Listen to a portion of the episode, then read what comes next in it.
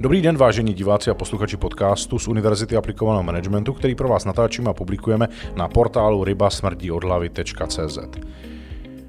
Tak jako obvykle se s vámi vítám nejenom já, jako Petr Pacher, ale dnešní host, pan Herman, který k nám přijel z Jihlavy, z firmy Kesat a teď nám o sobě a o firmě Kesat něco na uvítanou řekne. Pojďte. Dobrý den, moje jméno je Pavel Herman, tak jak to zaznělo. Kesat je firma jihlavská, příští rok oslavíme 30 let. Naše know-how je speciální automatizace, zejména v oborech zpracování dřeva a robotickému broušení a leštění v podstatě čehokoliv. Mm-hmm. 30 let. 30 let. To je dávka. Vy jste ji založil tu firmu? Ne, ne, já jsem u firmy mm, příští rok budu 11. rokem. Eh, přebíral jsem firmu po dnes již, dnes již emeritním předsedovi představenstva panu Slabém a tím, že náš vlastník je z 80% rakouská firma Keba, tak hledali někoho, kdo má korporátní zkušenosti a dokázal by přetvořit malou firmu na korporátní malou firmu. To se bohužel nepovedlo a korporátní malá firma zůstala malou firmou s vyšším know-how, než byla na tom začátku. Proč byl záměr, nebo já se zeptám jinak, proč říkáte, že se to bohužel nepovedlo a ne bohudík? No, ano, no je velmi špatně řečeno, protože z mého pohledu bohudík, já jsem dokázal za, řekněme, několik let, tři, tři čtyř let poznat, že to zlato, co ve firmě spočívá, spočívá v kráse lidí, ty, kteří tam pracují, kteří jsou ochotní za tu firmu obětovat spoustu, spoustu věcí, neříkám život, ale spoustu osobního volna a podobně. No a to samozřejmě jsou hodnoty, které trošku s tím korporátem nejdou dohromady, takže jak říká pan Pacher, bohudík. no a když se nepodařilo udělat z malé firmy korporátní malou firmu, a vy teď máte firmu, která disponuje větším know-how, tak, eh, tak je to vlastně správně můj názor je, že ano. E, tím, čím se můžeme chlubit, že firma, já jsem ještě neřekl, kolik nás je, je nás 17, e, z těch 17 lidí je 10-12 lidí čistých techniků, takže i s malým zázemím toho typu kancelářského, ale hlavně máme informační systém, máme nějaké organizační vedení ve firmě, umíme se domluvit, máme, řekněme, už i nějaké zavedené směrnice, eh, pro ty z vás, kteří to znají, popisy určitých klobouků. Eh, pro vaši zajímavost, eh, když jsme si analyzovali před dvěmi lety činnosti, které vlastně těch 17 lidí ve firmě lidi realizují, tak těch činností je 130. Nějakých rolí. Přesně tak, role. Jasně, no. jasně. Tak to je obvykle pro firmu, která má vlastně realizační část, nějakou přípravnou část, dodavatelskou část, plus ty ostatní věci, jako je marketing, ekonomika, obchod a tak dál. My máme takový kvalifikovaný soubor všech rolí mimo tu realizační oblast, protože ta je pro firmu druhově specifická téměř vždy a zabírá poměrně velký počet, tak těch druhově totožných, jako jsou popisy rolí personalista, účetní, marketer, obchodník, PR, pracovník a tak dále, tak jich je asi 65 a všechno ostatní potom narůstá, to jsou ty specifické nebo případně nějaké nekonzolidované, protože někdo má třeba mzdovku a má tam i HR, akorát ve skutečnosti dělá jenom mzdovou politiku, protože HR prostě nedělá, někdo to má rozdělené. Ale jsem rád, že jsme se takhle začali bavit, protože vy máte vlastníka, majoritního vlastníka, což je německá firma, která je korporátem. Rakouský korporát. Rakouský ano. korporát. Jaké to je pracovat pro rakouský korporát? V okamžiku, kdy máte korporátní návyky, které já jsem měl, já jsem pracoval vlastně před nástupem do Kesatu 11 let u Siemens, tak je ten život nesmírně lehký v okamžiku, když se vám ty hodnoty začnou obracet z dnešního pohledu k těm správným hodnotám, tak je ten život těžší a těžší, protože nenalézáte s korporátními pracovníky jinou řeč než to. Já teda mám to štěstí, že jsem 6% akcionář Kesatu také, takže můžu napůsobit na, te, na ty správné korporátní lidi i z pohledu majitele. Tam to mhm. zabírá, ale kdybych působil, v, řekněme, v tom kontaktu úředník-úředník, tak je to velmi těžké. A to je právě téma, kterému bych dneska chtěl věnovat chvíli, protože vy vlastně mm, jak si kombinujete ve své osobě představitele organizace, zároveň i roli spoluvlastníka, zároveň i roli někoho, kdo pro svoji kompetentnost z korporátu byl najat a zařazen do tohohle vlastně, do, do, do, do, do této firmy. Navíc jste malou nekorporátní firmu, kterou vlastní korporátní firma v zahraničí, čili taková jako mm, nadneseně řečeno nejhorší možná kombinace. My tam máme ještě jedno specifikum a to specifikum je, že náš eh, rakouský majoritní vlastník je výrobce speciální automatizace. Rovná se nemá implementaci u zákazníků, on když něco dodává, tak je to typický příklad, vyvine něco a potom to jako brand label prodává, když to my odvádíme projekty na klíč. To znamená, tam je zjevný, zjevný konflikt v tom, že vlastně u našeho vlastníka se projekt odvíjí třeba pět let a u nás se projekt odvíjí pět měsíců. A tam už se totálně míjíme, co se týče, co se týče vlastně toho uvažování nad projektem, mm, řekněme cash flow a podobných věcí. Mm-hmm. A ono to tak bylo vždycky, že byl Kesat vlastněn firmou Keba z dominantního podílu? Bylo to tak vždycky a vlastně ta historie před 30 lety začínala tak, že pánové zakladatelé byli pracovníci výzkumného ústavu dřevařského v Jihlavě a vlastně tuhle tu činnost, kterou vyvíjíme v, v, tom, v té oblasti dřeva, tak eh, dělali už za minulého režimu. A při převratu přišlo, že rakouská keba v té době dělala automatizaci pro dřevařský průmysl a hledali partnera pro joint venture, aby to byli schopni aplikovat. A postupem let, někdy po roce 2000-2005, eh, rakouská Keba, náš vlastník, opustila ten dřevařský průmysl, ty aktivity prodala a začala se zabývat speciální automatizací eh, v oblasti zpracování plastů, v oblasti robotiky a podobně. A vlastně u firmy jim chyběl ten spojovací článek, ten, kdo tu automatizaci jako takovou zná z hlediska, z hlediska toho obchodu, z hlediska té aplikace. Takže vzniklo v roce 2010 docela složité výběrové řízení, kde byl požadavek, že hledají budoucího nástupce. Vlastně ta funkce, kterou já vykonávám, ta, co mám zapsanou, je předseda představenstva. Byť v mhm. malé firmě, malé firmě předseda představenstva je jakýsi luxus, který nefunguje. Takže doopravdy dělám výkonného ředitele a vedoucího obchodu.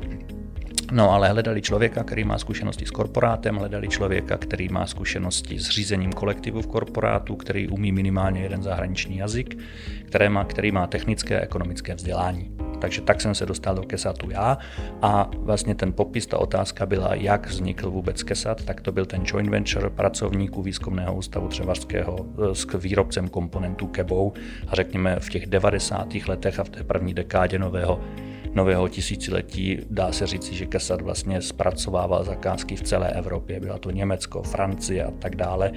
E, potom, až vlastně vlastník opustil tenhle ten, tenhle ten obor, tak to bylo trošičku těžší. Nicméně nám se teď začíná velmi dobře rýsovat ten obchod v těch brousicích pracovištích, kde je to zase specifikum, kde řečeno ekonomickou řečí, je to tržní výklenek, vlastně, kde můžeme nějakým způsobem potom dál se uplatňovat s tím, co umíme. To znamená s tím, že jsme dobrý, že jsme špičky, ale v určitém úzkém segmentu. Uh-huh. Já když si představím automatizaci v, v tom procesu zpracování dřeva, tak si ji dokážu představit na dvou místech. Jednak při těžbě, protože jsem nedávno viděl video, takzvaný harvester, který ten strom pořeže, nakloní, oseká větve, stáhne z kůry a položí na nějaký nakladač, který pak odveze. A potom jsem viděl automatizaci v tom, kdy to přijede to dřevo, ve smyslu ten pokácený kmen, někam, nechci říct ani na pilu, ale možná nějakého, do nějakého dřevospracujícího závodu a tam s ním automatická linka udělá podle toho, kam to dřevo jakoby putuje. Uh-huh. Vnímám to správně? Vnímáte to velmi dobře. Ta první část eh, ta se, řekněme, nějakým způsobem, nějakým způsobem označuje jako těžařský průmysl, to znamená do, do té doby, než se to odstne na tom nákladáku. No a ta druhá část, to se zmiňoval, tu pilu, jak jste to správně nazval, nebo jak já říkám, takovým tom trošičku nadneseným tónu fabriku, tak uh-huh. tu automatizujeme my. To znamená tam, kde na začátku přijede ta kláda a kde na konci má odjíždět prkínko na paletě, tak veškerou elektroniku měření tyhle ty věci dělá Kesat. Čili Eh, vstupní surovina nebo zdroj je kláda z nakladače z lesa a výstup je eh, Řezivo. Řezivo. To znamená uh, pro další zpracování třeba na nábytek nebo na trámy uh-huh. na střechu. Uh-huh. Jako, jo? Uh-huh. Čili výsledek je řezivo.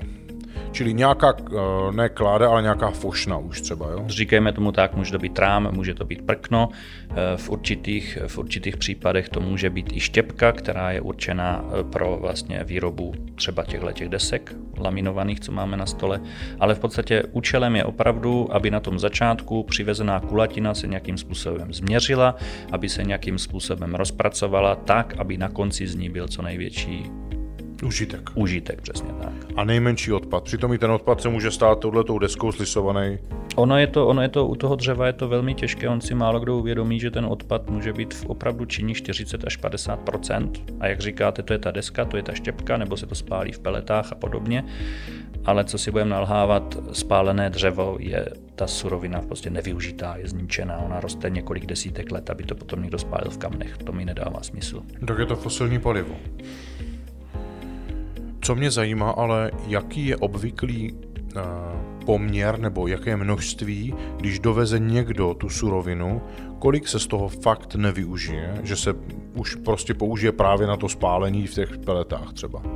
Hmm, budete se asi divit, je to, když je ten proces velmi dobře ošetřen, tak se obvykle říká, že se využívá 55 až 60 to znamená odpadu v, tu, v té chvíli je 40 až 45 ale odpadu třeba v souvislosti s těma pilinama, které se slisují. A to, ale teď myslím, jako kolik je opravdu toho už využitelného jedině tím spálením. Třeba. No, v podstatě můžeme brát, můžeme brát, že využitelný jedině spálením je třeba kůra.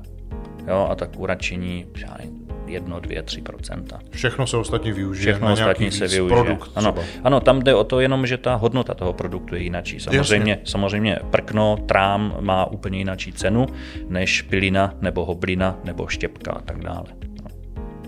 Takže vy děláte automatizaci v nějakým dřevospracující fabrice, jak jste to vyříkali, jo, na pile třeba. Ano. To je zajímavé. Co se tam dá automatizovat? Ehm, v podstatě, když popíšu ten tok materiálový, tak na začátku máte kulatinu, ta kulatina vám jde na nějakou manipulaci, ta manipulace vám tu kulatinu z té hromady, co se vysype z nákladáku, vám ji rozdělává po jedné, eh, po jedné kládě nebo řečeno po, po jednom výřezu to se následně zakracuje, eh, potom to jde, potom to jde na další, kde se ořezávají boky, aby když se položí na bok, aby se krásně rozřezala na podobných pilách, co znáte z filmu s Tomášem Holím, kde jsou ty katry, kde to ano. takhle dělá, tak dneska ty katry už tak většinou nevypadají. Dneska vypadají, že máte proti sobě kulatý pilky, které se vám sjíždí třeba v 16 řadách vedle sebe, jsou nastavované frekvenčními měniči, to znamená, dá se nastavovat šířky, veškeré věci. Potom v té řekněme v té linii máte různé hledače kovů, které zjišťují třeba, je to paradox, ale můžou být ještě v těch stromech střepiny z války, takže aby se o to nezničili pily, ty bývají ještě před těma pilama. Nebo zasekla třeba tu purko sekiry. A nebo zase zasekla sekerka, ano.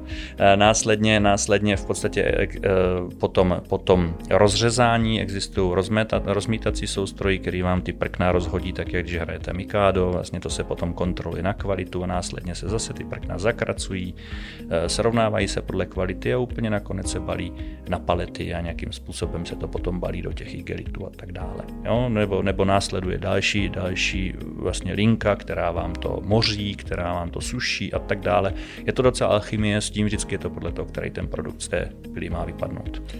Já jsem jednou viděl film, kdy to byl pravděpodobně eh, nějaká scéna z pily, kde byla uh, obrovská taková nechci říct místnost, no ono to v podstatě byla místnost, ve skutečnosti byla pravděpodobně mikrovlná pec, do které se dávalo dřevo na sušení, zřejmě. A oni tam zavřeli chlapa. Jo, a to nebudu popisovat, co se s ním pak stalo, ale chci se zeptat, je, že vy vlastně říkáte, že ta první úroveň je jakési zpracování té suroviny a druhá úroveň podle účelu, kam se to používá, tak se to třeba moří, suší a nevím co dalšího a to už je podle účelu, kam se to bude, na co se to bude používat. Dá se to tak, dá se to tak říci. Ono tady s tímhle vlastně, když to řeknu použít, když máte prkna, tak ty se vám obvykle proloží, respektive takhle bych začal. Když stavíte dům, tak na dům dáváte trámy nahoru. Ty trámy jsou obvykle mokré, ty nejsou sušené. Prostě oni tím, jak, jak se zatíží střechou, tak oni si sednou a zůstanou vlastně vyschnou přirozenou cestou. Potom existují různé lepené profily, kde se to musí sušit. Uvádím teď jenom velmi, velmi malou část prostě těch, těch, té zakázkové náplně. No a kdo, kdo z nás, kdy viděl nějaké filmy ze Špicberku a podobně, kde jsou ty dřevěné domečky, tak ty domečky jsou upravované třeba tak, že to dřevo je velmi podobné, jsou, je vlastně upravované velmi podobným způsobem to, co jste říkal. Zná to dřevo jde do, urči, do sušky, kde nějakým způsobem, já ho znám, ale vzhledem k tomu, že nerad uvádím ty podrobnosti tak, aby vlastně naši zákazníci se nedostala konkurence zadarmo k, k informacím, které nám dávají, tak si to představte tak, jak vy jste to říkal, není to mikrovlnka, ale je to v podstatě nějaký difuzer, který vytáhne vzduch, u toho se, u toho se to ohřívá, takže to třeba se nahřeje, vytáhne se vzduch z vlhkostí uh-huh. a potom se tam zpětně pustí barva a pustí se ten vzduch s barvou. Takže to dřevo vlastně nasaje zpátky tu barvu a to jsou potom ty hnědý, žlutý, červený, zelený domečky, co znáte z těch špicberků, tak vlastně takhle se dělá dřevo.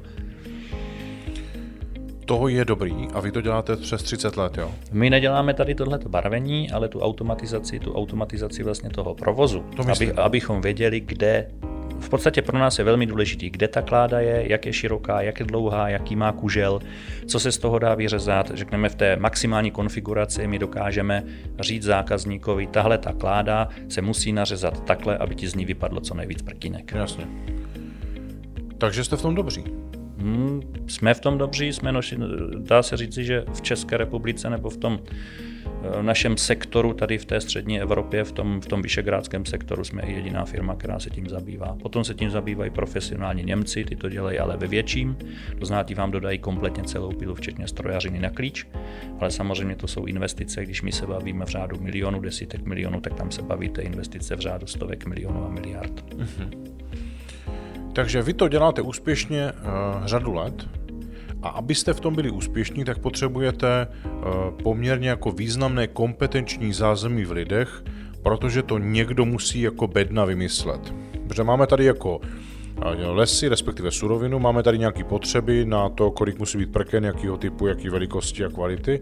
A to všechno mezi tím, jak to z toho optimálně dostat, je vaše práce. Ano, na, naši lidi musí být špičkoví technici. Já vlastně říkám z hlediska toho řízení firmy, eh, tak jak jsem zmiňoval, teď se bavíme o dřevě, máme ještě další programy, ale v podstatě máme programátory technologických procesů, který zvládnou vlastně ten proces jako takový, nebo musí ho znát, takže to je technologický programátor. A dá se říci, že každý z těch oborů má své specifika. Pokud někdo dělá pro, pro automotiv, tak musí znát, jak v automotiv fungují linky a stejně tak musí znát naši lidi, co je potřeba měřit, na kolika místech, jak to sichrovat, protože co si budeme nalhávat, na těch pilách je velká nebezpečnost, eh, co se týče úrazů a podobně, takže vlastně my musíme být hodně, hodně silní i z hlediska tohohle toho. Vážit si zdraví, vážit si lidského života, prostě to je velmi důležité, protože tam k tomu úrazu, pokud někdo něco zanedbá, tak dochází k velmi, velmi vážným úrazům, někdy ke smrti. Mm-hmm. No vy jste použil takový příměr s automotiv odvětvím. Já mám dojem, ale že do automotiv odvětví, tak jako znám, příliš mnoho surovin nevstupuje. Hmm. Ale zatímco u vás je to nejsyrovější surovina, protože z lesa. Tak ano, no ale ono, to ne, ten automotiv, když si představíte, tak eh, v automotiv teď budu zlehčovat a pouštím se na trošičku, trošičku tenký let, ale v automotiv může ta linka někoho zachytit, může, může ho někde potahat a podobně. Jo. Eh, na ten náš biznis nebo na ten, na, na ten dřevařský průmysl se vám může stát i taková legrace, že když oříznete prkno a máte tam takovou tu, tu kůru, to všichni známe, ty ořezy, a ono se vám to někde zapříčí, a je to, je to, není to udělané dokonale, tak vám to vyletí a funguje to jako oštěp, že? Může to toho člověka klidně propíchnout. No, to, a to jsou věci, které se musí řešit, to je mechanická stránka, ale samozřejmě ta elektrická nebo, nebo safety stránka znamená, že ten člověk se nesmí ocitnout v tom prostoru, kde se něco takového může stát, kde ten se musí vyletět. Zná, nemůže do tohohle, toho, do tohohle toho odvětví přijít člověk totálně neznalý té technologie. To nejde.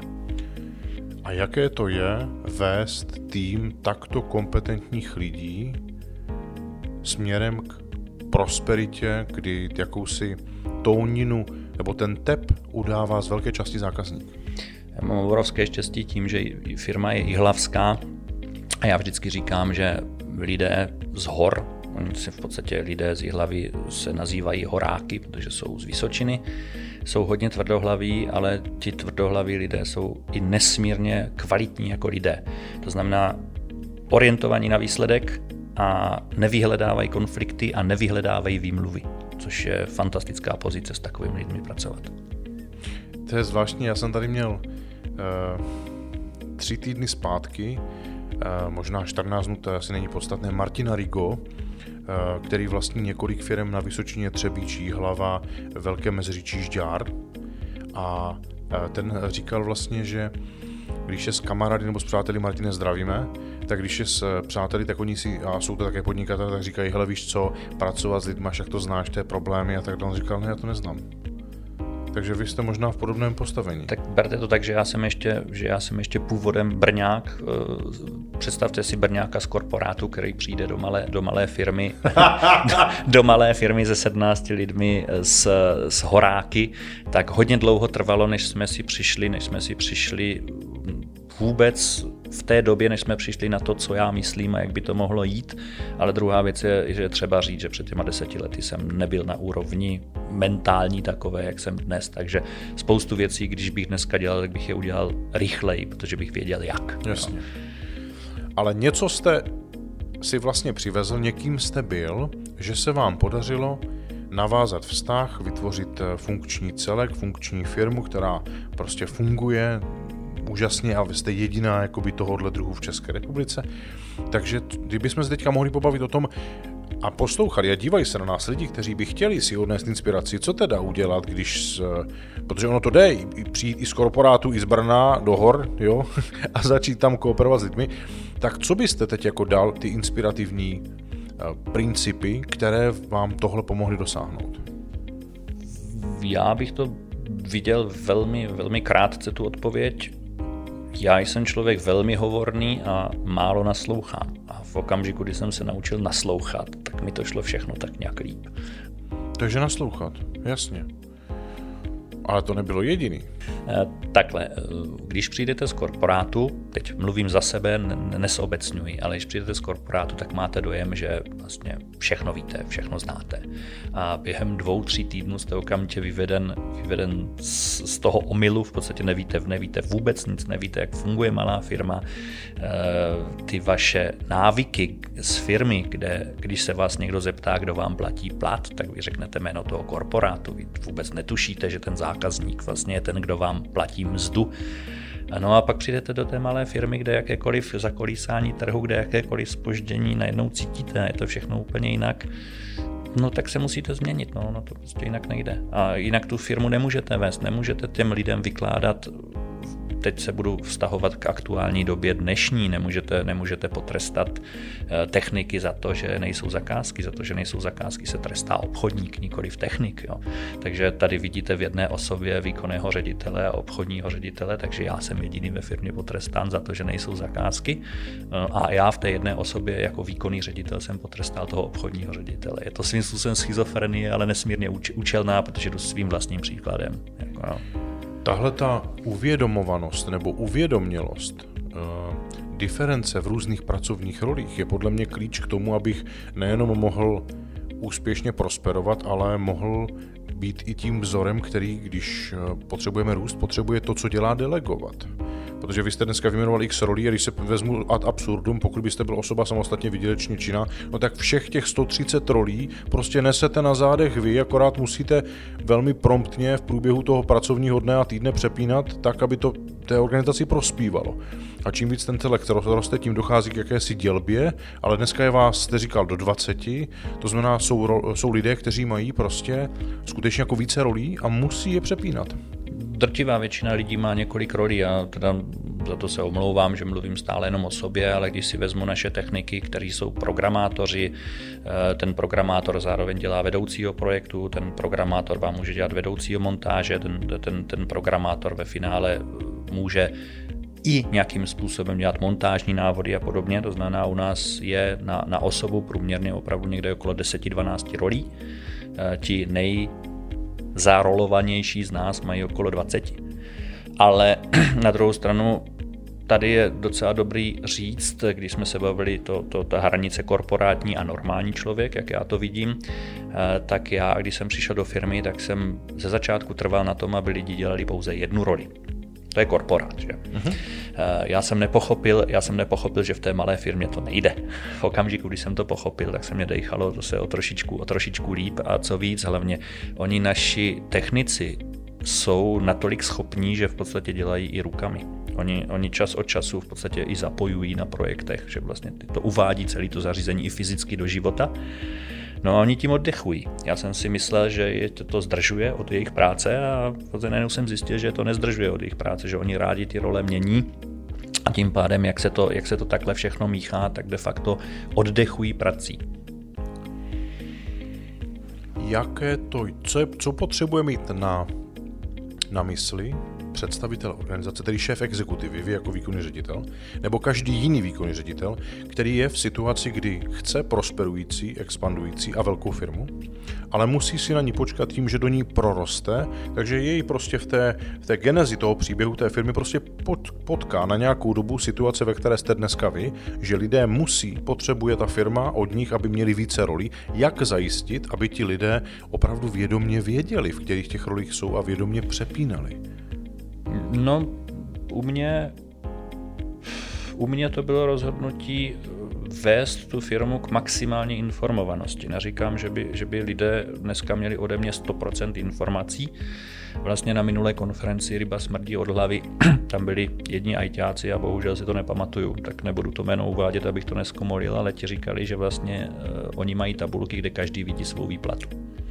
A řekl bych, že to je mým cílem abychom byli takhle informovaní po celé firmě, protože v okamžiku, kdy ty lidi dostávají kompletní informace o všem, tak se můžou podílet naprosto přirozeně na spolurozhodování a odpadají tam konflikty toho typu eh, já jsem to nevěděl, já jsem to říkal a podobně. Jo? To znamená, mm, já zrovna teď zažívám období, eh, kdy koronavirus spozdil drtivou většinu našich zakázek, a to v podstatě třeba o 3 až 6 měsíců. Já to v tom plánu výroby nazývám slimáčí stopou, protože tak to na mě působí, že vlastně už jsme měli být 3 měsíce hotoví a teprve ještě doděláváme. Logicky s tím rostou náklady, s tím rostou vracení se k projektu a podobně. No a najednou jsem zjistil, že v podstatě já ze své pozice výkonného ředitele můžu ulehčit lidem tím, že nebudu na projektácích trvat, aby předávali, protože jim to potom trvá třeba 3-4 dny přípravy a podobné věci, ale já jako výkonný ředitel přijedu k tomu zákazníkovi a máme předáno za 3 za 4 hodiny, protože tam přijela autorita. V podstatě nikoho nezajímá, jestli ten člověk je odborně zdatný. Oni ví, že ten výkonný ředitel není odborný zdatný, ale v tu chvíli já tomu našemu kompetentnímu člověkovi šetřím několik dnů práci. Takže ve finále, když se to potrhne, sečte, ano, neměl jsem tam být, měl jsem dělat něco jiného, ale ta firma vlastně ušetřila jakoby náklady tím mým výjezdem několika hodinovým oproti několika dnů. Já jsem moc rád, že to říkáte, protože teď by možná eh, diváci a posluchači mohli mít pocit, že výkonný ředitel má řídit a vykonávat to řízení. Nicméně to platí v určitých eh, fázích růstu té firmy a v momentě, kdy dochází ke krizi, tak vlastně původní role a rozvržení odpovědností prostě padá, protože je potřeba najít nový systém, který povede k přežití. A jestliže toto vykonává, podporuje to, že ta firma existuje a, a zvládá tu situaci, nechtě toto správné. Vidím to úplně stejně, ono já stále mluvím o technicích a o té výkonné složce, ale vlastně v té naší malé firmě funguje všechno, včetně ekonomického oddělení. Řekl bych to ekonomické oddělení u nás. Dámy jsou jakýmsi prostě ocelovým pilířem naší firmy, protože eh, za, za tu dobu vlastně co, co je máme, tak mají, mají takovou vydobitou pověst, že v podstatě co oni řeknou, to je. Jo? Oni, jsou, oni jsou důležité na dodržování zákonů, oni jsou důležité na dodržování veškerých zákonných lůd. Pro mě osobně jsou důležité, abych, nedos, abych se nedostal do kriminálu. Jasně. a na druhou stranu velmi, velmi často a dá se říct, že denně se konzultují věci typu spožděných faktur a podobně, protože ta, ta hloupá doba vlastně generuje i různý, různý vlny v cash flow. Mm-hmm takže jsou to odvody daní a podobné věci. Vlastně, abychom dospěli všem zákonným požadavkům, tak tyhle ty dámy jsou nesmírně důležité a na druhou stranu u nás neexistuje nedůležitý člověk ve firmě. Všichni jsou stejně důležití. Já když jsem se, když jsem se učil být manažerem, tak eh, vlastně byla tam jedna role, která se jmenovala, nebo která je eh, role paní uklízečky. A já jsem se tam naučil jednu velmi důležitou věc. Účelem paní uklízečky je, aby ta firma byla čistá a voňavá. A věřte tomu, že my máme takovou paní uklízečku. To je důležité. Že každý vykonává svoji roli s takovou svědomitostí a zodpovědností, že dodává výsledek konzistentně. Jasně. A já jsem vlastně moc rád, že se o tom teď bavíme, protože uh, Zpravidla každá firma, která vznikla tím zdravým způsobem, že ten vlastník nebo ten tvořitel té, té ideové základny, té myšlenky, eh, přišel s tím, že chce toto zhmotnit v nějakém reálném světě, tak postupuje tím cyklem a prostě chce být velkou firmou nebo prosperující firmou třeba i středního charakteru, tak stejně začíná přes tu ultramalou firmu nebo malou, střední, středně malou a tak dál a je tam moment, který, že ono je velmi snadné v úvozovkách řídit, když řídit organizaci, kde každý má svoji roli. Protože je za ní zodpovědný, nedochází k konfliktu rolí, nemusí přepínat a tak dál, ale k tomu se musí prorůst, zatímco tady je to o tom uvědomovat si tu důležitost, kým jsem teď, neustále být v kontaktu s tím, co firma potřebuje a jestli ty priority, které byly potřebné včera, jsou ve shodě i dnes, abych opravdu k tomu přistoupil, že teď budu vykonávat tuto roli, ne jinou. A to je to, co vy zažíváte dnes a denně. Naprosto, naprosto souhlasím a já vždycky říkám, nebo vždy říkám, když jsem dělal obchodníka, když jsem dělal nějakého šéfa oddělení, tak jsem z toho mýval docela eh, takovou, řekněme, velkou hlavu, když moje děti přišly ze školy a chtěli do nějakého do nějakého formuláře, co dělá tatínek, tak já jsem vždycky říkal úředník. No, takže moje děti všude psali, že jsem úředník, asi, asi 15 let psali všude, že jsem úředník. Eh, dneska děti už jsou 28 let, 28 let staré nebo mladé.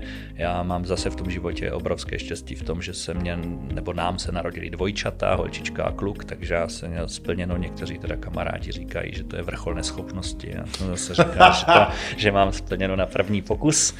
A, ale vlastně tam jsem to definoval. Jo? Já jsem v podstatě nechtěl, aby o mě někdo mluvil jako o obchodníkovi, já jsem nechtěl, aby někdo o mě mluvil jako o vedoucím, protože to v podstatě není něco, co by si člověk, řekněme, čím by se mohl chlubit. Chlubit se může výsledkem práce. To znamená, jak jsem to říkal o té paní uklízečce, ona má čistou a voněvou firmu.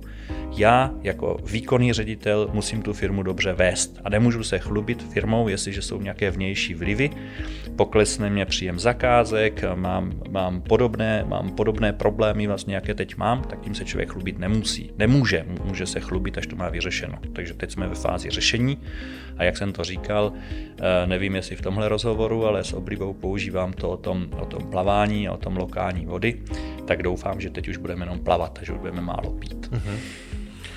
Z okolností, tím, že se teďka bavíme a promítáme nejenom to řízení firmy, přístup k lidem, eh, aktuální turbulentní dobu a tak dále. Já jsem dneska byl na setkání s eh, představiteli společnosti Smero.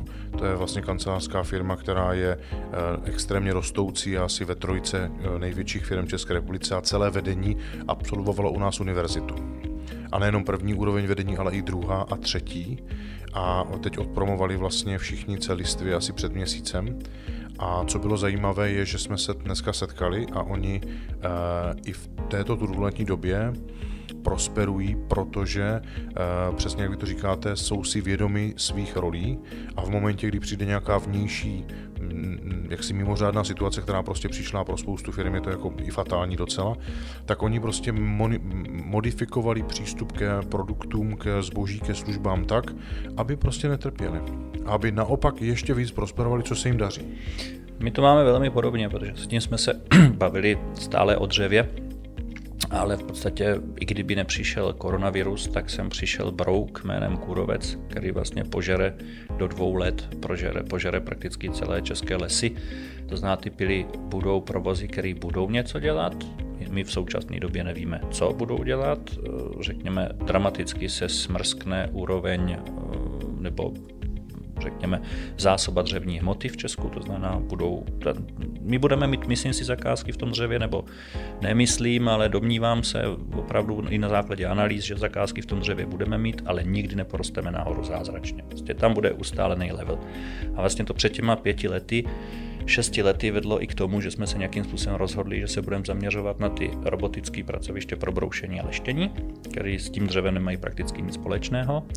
E, nějaké dva roky, tři roky jsme se strašně potýkali na tomhle trhu s tím, že stále někdo chtěl to pracoviště, aby mu to nahradilo cenou lidi. Ty lidi, kteří, kteří brousí, bohužel nejsou nějak přeplácení, že? takže vlastně tam ta návratnost byla hodně, hodně dlouhá, ty pracoviště nejsou laciné. No nicméně doba s koronavirusem nám přinesla to, že firmy potřebují vyrábět, no a robot kašlat nebude. Takže řekněme, to, co jsme ty tři roky, eh, řekl, potili krev, to, co jsme vlastně nyní eh, nějakým způsobem na jaře ještě špatně ještě špatně očekávali, nebude strojírenský veletrh, to se vědělo, na strojírenském veletrhu máme vždycky největší, největší počet akvizic a podobně, tím když by nebyl, tak to byl ten podzim by pro nás byl víceméně zoufalý tady v téhle oblasti. Nicméně ti zákazníci začali chodit napřímo a rovnou. Mm-hmm. Takže řekněme, tam vidím velký potenciál a dostáváme se k tomu eh, vlastně to je ta variabilita, o které se bavíme, že v podstatě drtivá většina firmy no, drtivá většina, všichni ve firmě jsou schopni velice rychle přešaltrovat i na tenhle ten program, takže nebudeme muset nikoho se zbavovat, nemusíme nikoho omezovat v jeho činnosti, naopak všichni, všechny naše kvalifikované pracovníky posuneme do jiného programu s tím, že dřevo zůstane zachované, ještě budeme dělat jiný program. A když pán Budá, a kdybych neměl sluchátka, tak to zaklepám na hlavu na dřevo, tak když pán Budá, tak myslím si, že i trošičku porosteme. Mm-hmm. Mě zaujalo, že jste řekl, že Eh, vnější, bez ohledu na ten koronavirus, vnější element eh, kůrovec do nějaké doby nám jako vyžere lesy. Jste říkal teda smrkové, že on útočí? On útočí na borovice, já se teď nebudu pouštět, já se teď nebudu pouštět do toho, jak se ten brouk jmenuje, protože přece jenom původním vzděláním jsem elektrikář a nikoli lesák, eh, ale vlastně podobný brouk žere i borovice a třeba tady konkrétně na Jižní Moravě dřív než do Čech přišel kůrovec, tak tady byly sežraný borovice. Jo? A souvisí to se suchem. Ten princip je velice jednoduchý, my jsme zvyklí dneska na počítače, na mobily, na všechno, ale každý z nás si pamatuje, jak ze stromu tekla smůla. A když je, ten, když je dost vody, tak ten brouk tam vleze a on se v té smůle utopí. Když je sucho, tak ta smůla nevyteče a ten brouk ten strom sežere. Tohle je, tohle je princip vlastně toho. Dokonce už, dokonce už i v některých státech, tuším v Rumunsku, kde je hodně dubů a buků, eh, tak jsou brouci na, řeknu to programátorským žargonem jsou tam brouci na bázi kůrovce, který žerou i listatý lesy. To se u nás ještě neděje. Mm-hmm. Takže to sucho vlastně generuje strašné poškozování dřeva. A když si to vezmete, zpracování toho dřeva, my jsme se bavili třeba jenom o fošnách nebo o deskách, bavili jsme se o trámech, ale velmi častým způsobem zpracování dřeva je diha a vlastně to ukrojíte, když to řeknu z toho stromu, ukrojíte válec, ten válec uchytíte na trny a vlastně proti velkému noži odmotáte díhu. A když je ten strom suchý, tak ona nejde z toho tady vlastně vykroutit, protože se to rozsype. Mm-hmm. Takže to jsou všechno vlastně specifika, které jsou, ale zase ta rozsypaná věc, ta se dá dostat do pelet, dá se dostat do těchto těch věcí, ale primárně ta surovina, která je nesmírně drahá, přijde v ní več. Není. Není, přesně tak. A když se teďka bavíme o tom kůrovci, který u nás zatím napadá teda jehličnany, a tak vy jste říkal, že do nějaké doby prostě to tady padne pravděpodobně, leč vy neporostete. My neporosteme z toho důvodu, protože vlastně ty fabriky, ty pily žijí, žijí z toho, co prodají, z toho řeziva. No a logicky vlastně teď je obrovský nárůst, teď je obrovský nárůst řeziva vlastně kůrovcového dřeva, ale to se vytěží a pak nebude těžit co? Bude se těžit jenom zlomek. To znamená, ty, ty naši zákazníci nebudou mít v této oblasti zbytečné peníze a budou investovat pouze do toho, co je potřeba. A to se rovná, že vlastně oni nás budou využívat jako specialisty, ale ve velmi omezené míře. E, tudíž, tudíž tam není žádný prostor, jak bychom šli nahoru. Takže když se ale podívám očima jako toho retailového klienta, který chce mít doma nábytek, tak by měl jít nábytek ze dřeva v Čechách vyráběný z českých surovin dolů cenově, ne? Uh, řekl bych, tohle už je velká hra čísel. z hlediska té znalosti trhu, protože my, ne, my to dřevo nedokážeme v tom objemu tady v Česku vůbec zpracovat. Jo. Takže já jsem třeba byl na dovolené v České Kanadě u, u Kunžaku a bylo, bylo krátce po koronavirové pauze, to znamená, byl to nějaký červen, a na hraničním přechodu z Nové Bystřice do Rakouska bylo víc kamionů se dřevem než osobních aut. Opravdu, nekecám, tak to je, ale to je definovaný tím, že v Česku vlastně tady proběhla nějaká ne konjunktura, ale spíš, spíš v podstatě nějaká restrukturalizace dřevařského průmyslu, kde desítky pil skončily a ty desítky pil skončily a nikdy už víc nebudou, takže dneska, když je převis dřeva, musí se vyvážet ven, u nás to nemá kdo zpracovat. Uh-huh. A když se vrátíme ke Kesatu, už jsme si o tom, o vašich lidech, o kompetentnosti, o tom, čemu čelíte, řekli. Co vás vlastně tmelí dohromady? Jakou máte hodnotovou základnu ve firmě? To zní skoro jako socialistická otázka, ne? Ano, ale já to, já to říkám vždycky, že, že se, že, že jako já, můj pocit z naší firmy je takový, že jsme jakoby taková větší rodina, eh, včetně všeho, včetně těch drobných konfliktů, co v, co v rodině bývají, ale včetně taky té zodpovědnosti, kde v podstatě někdo eh, má roli tatínka, někdo má roli maminky, někdo má roli dětí a podobně. A řekněme, já, já to nazývám, že naše firma se chová jako rodina. A kdybychom si měli říct, co pro vás, tedy v pojetí vaší firmy, znamená slovo rodina, jaké byste tam označil hodnoty? Eh, pro mě nejvýraznější hodnot, hodnota z Kesatu je přátelství a upřímnost. To jako všechno ostatní potom už jsou takové ty, ty v uvozovkách takové, ty už jsou to kompetence, umíme technologicky udělat a podobně, ale přátelství a upřímnost a to, že si neležeme, to je naprosto nejvýš. Mhm. No skvěle. A když se teďka blížíme k závěru a diváky a posluchače by zajímal nějaké, nějaká konkluze, nějaké zhrnutí, co kdyby jste měl vzkázat, kdyby si měli nebo mohli odnést z tohoto záznamu nebo z tohoto podcastu jednu jedinou věc, co byste jim vzkázal? Ono to jedna věc není asi tak vztahově až k té firmě, spíše to k životu. Já za sebe musím říct, že za posledních pár let jsem musel na sobě docela dost pracovat, abych dokázal být příkladem nebo autoritou eh, pro svoje kolegy. Říkám kolegy. Já bych nejradši použil slovo přátelé, ale to v tom firemním, to v tom firemním, v těch firemních, řekněme, eh, konsekvencích nedá až tak, nedá až tak ten význam, co by to dát mělo. Ale asi jednu jedinou větu. Každá situace má řešení a ten, kdo je na tom v té roli, že to má řešit, tak to řešit musí a úplně bych to uzavřel do přísloví, které jsem četl právě, právě v té české Kanadě v jedné takové malé pizzerii a tam bylo napsané, že je to teda indické přísloví, já jsem to nesledoval, takže nemůžu říct, jestli je to indické, nicméně tam bylo napsáno. Všechno končí dobře a pokud ještě dobře není, tak to ještě neskončilo. Fakt? To řekl John Lennon. No, ale on to řekl jako, jo, že to jsem... reprodukoval z nějaké indické, z nějaké indické, teď nevím, jo, filozofie. Aha. To je pravda. Tedy všechno dobře skončí, pokud to není dobře, ještě to neskončilo. Jasně. A když bych se mohl přidat já se svým poselstvím, tak já bych řekl, že ono to čekání na to dobré, až to skončí, může být různě dlouhé. A vždycky to je tak dlouhé, jak to dlouhé má být, aby to každého něco naučilo. Takže jestli můžu já dát poselství, tak ať už se vám děje cokoliv, tak se na to snažte dívat optikou toho pozorovatele, aby se vás to nedotklo osobně a vy jste se z toho vždycky mohli poučit, protože čím intenzivnější slovy méně nebo až skutečně nepříjemné situace zažíváte, tak jsou tady jenom proto, aby vás něco naučili a vy jste byli silnější zvládat ty životní výzvy dál. Žádná situace tady není proto, aby vás z života vyřadila, i když se to může, když si to bereme osobně, tak to zdát. Já vám moc děkuji za setkání a za to, jak jste tady sdílel to, kým Kesat byl, je a kým jsou lidé a pro ně ty hodnoty.